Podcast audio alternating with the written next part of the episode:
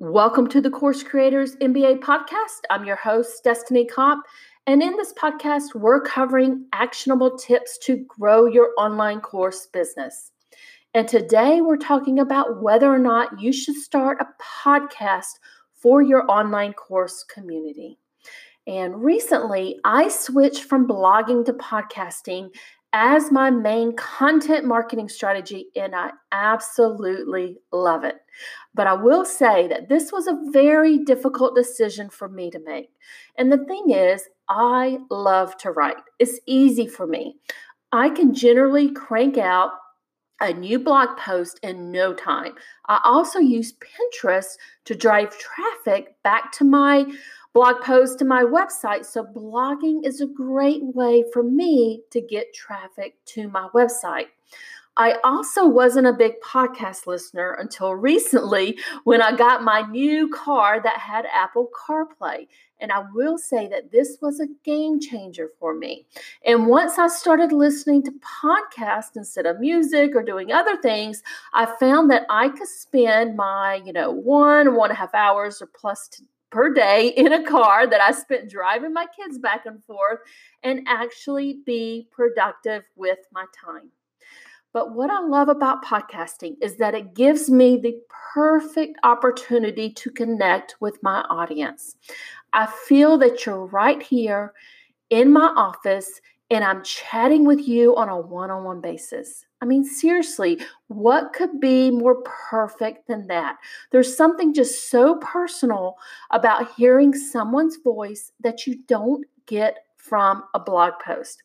I also like doing podcasting over Facebook Lives because in my experience, it's been so difficult to catch someone on the Facebook highway. And when they're so busy like you and me, you almost never catch them.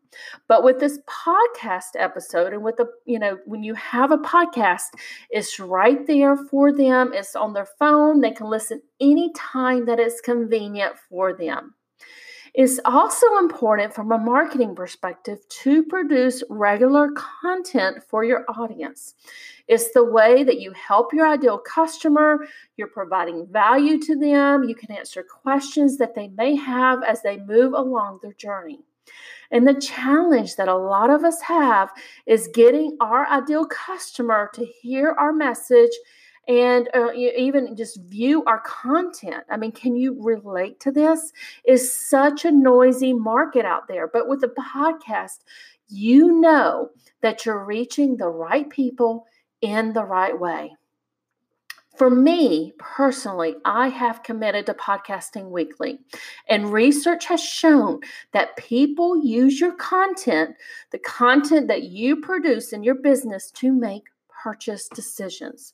And with a strong content marketing strategy, you can answer these questions or any questions that they have, at various stages of their journey, whether they're at the kind of the beginning stage and the awareness and just getting to know a little bit about you, or the consideration stage where they're actually looking at, different options and solutions, or if they're at the end and they're actually going to be making a decision soon.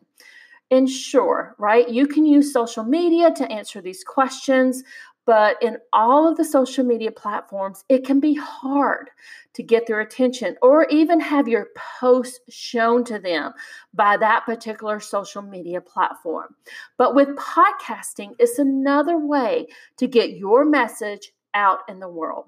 And a podcast study that was just released found that 50% of homes are podcast fans, and that's over 60 million homes. And 62 million listen to podcasts weekly, and that podcast listeners are loyal, they're affluent, and they're educated. So I would ask, are your ideal customers listening to podcasts? And I can tell you unequivocally that I know mine are. And I bet if you did a search on the topic or the niche you cover, there are podcasts out there that cover it. And if not, I would just have to say that you're very lucky. You can be one of the first ones. But truth be told, I was very apprehensive in the beginning about starting a podcast. And the reason for that was the workload. I am so busy with my life, my 4 boys, and we all are, right? We're all very busy, and adding more work to my workload was not appealing to me at all. But I did a little research and I wanted to see how I could get started in podcasting with, number one, without costing me an arm and a leg. And I also needed something that was super, super easy. And then I found the Anchor app. And really the only thing that you need to get your podcast up and running is to name your podcast. And obviously, I selected the Course Creators MBA podcast, which tells my target audience exactly what I'm going to be covering. I went on to create my podcast logo in Canva, and I think that took me about 5 minutes to do.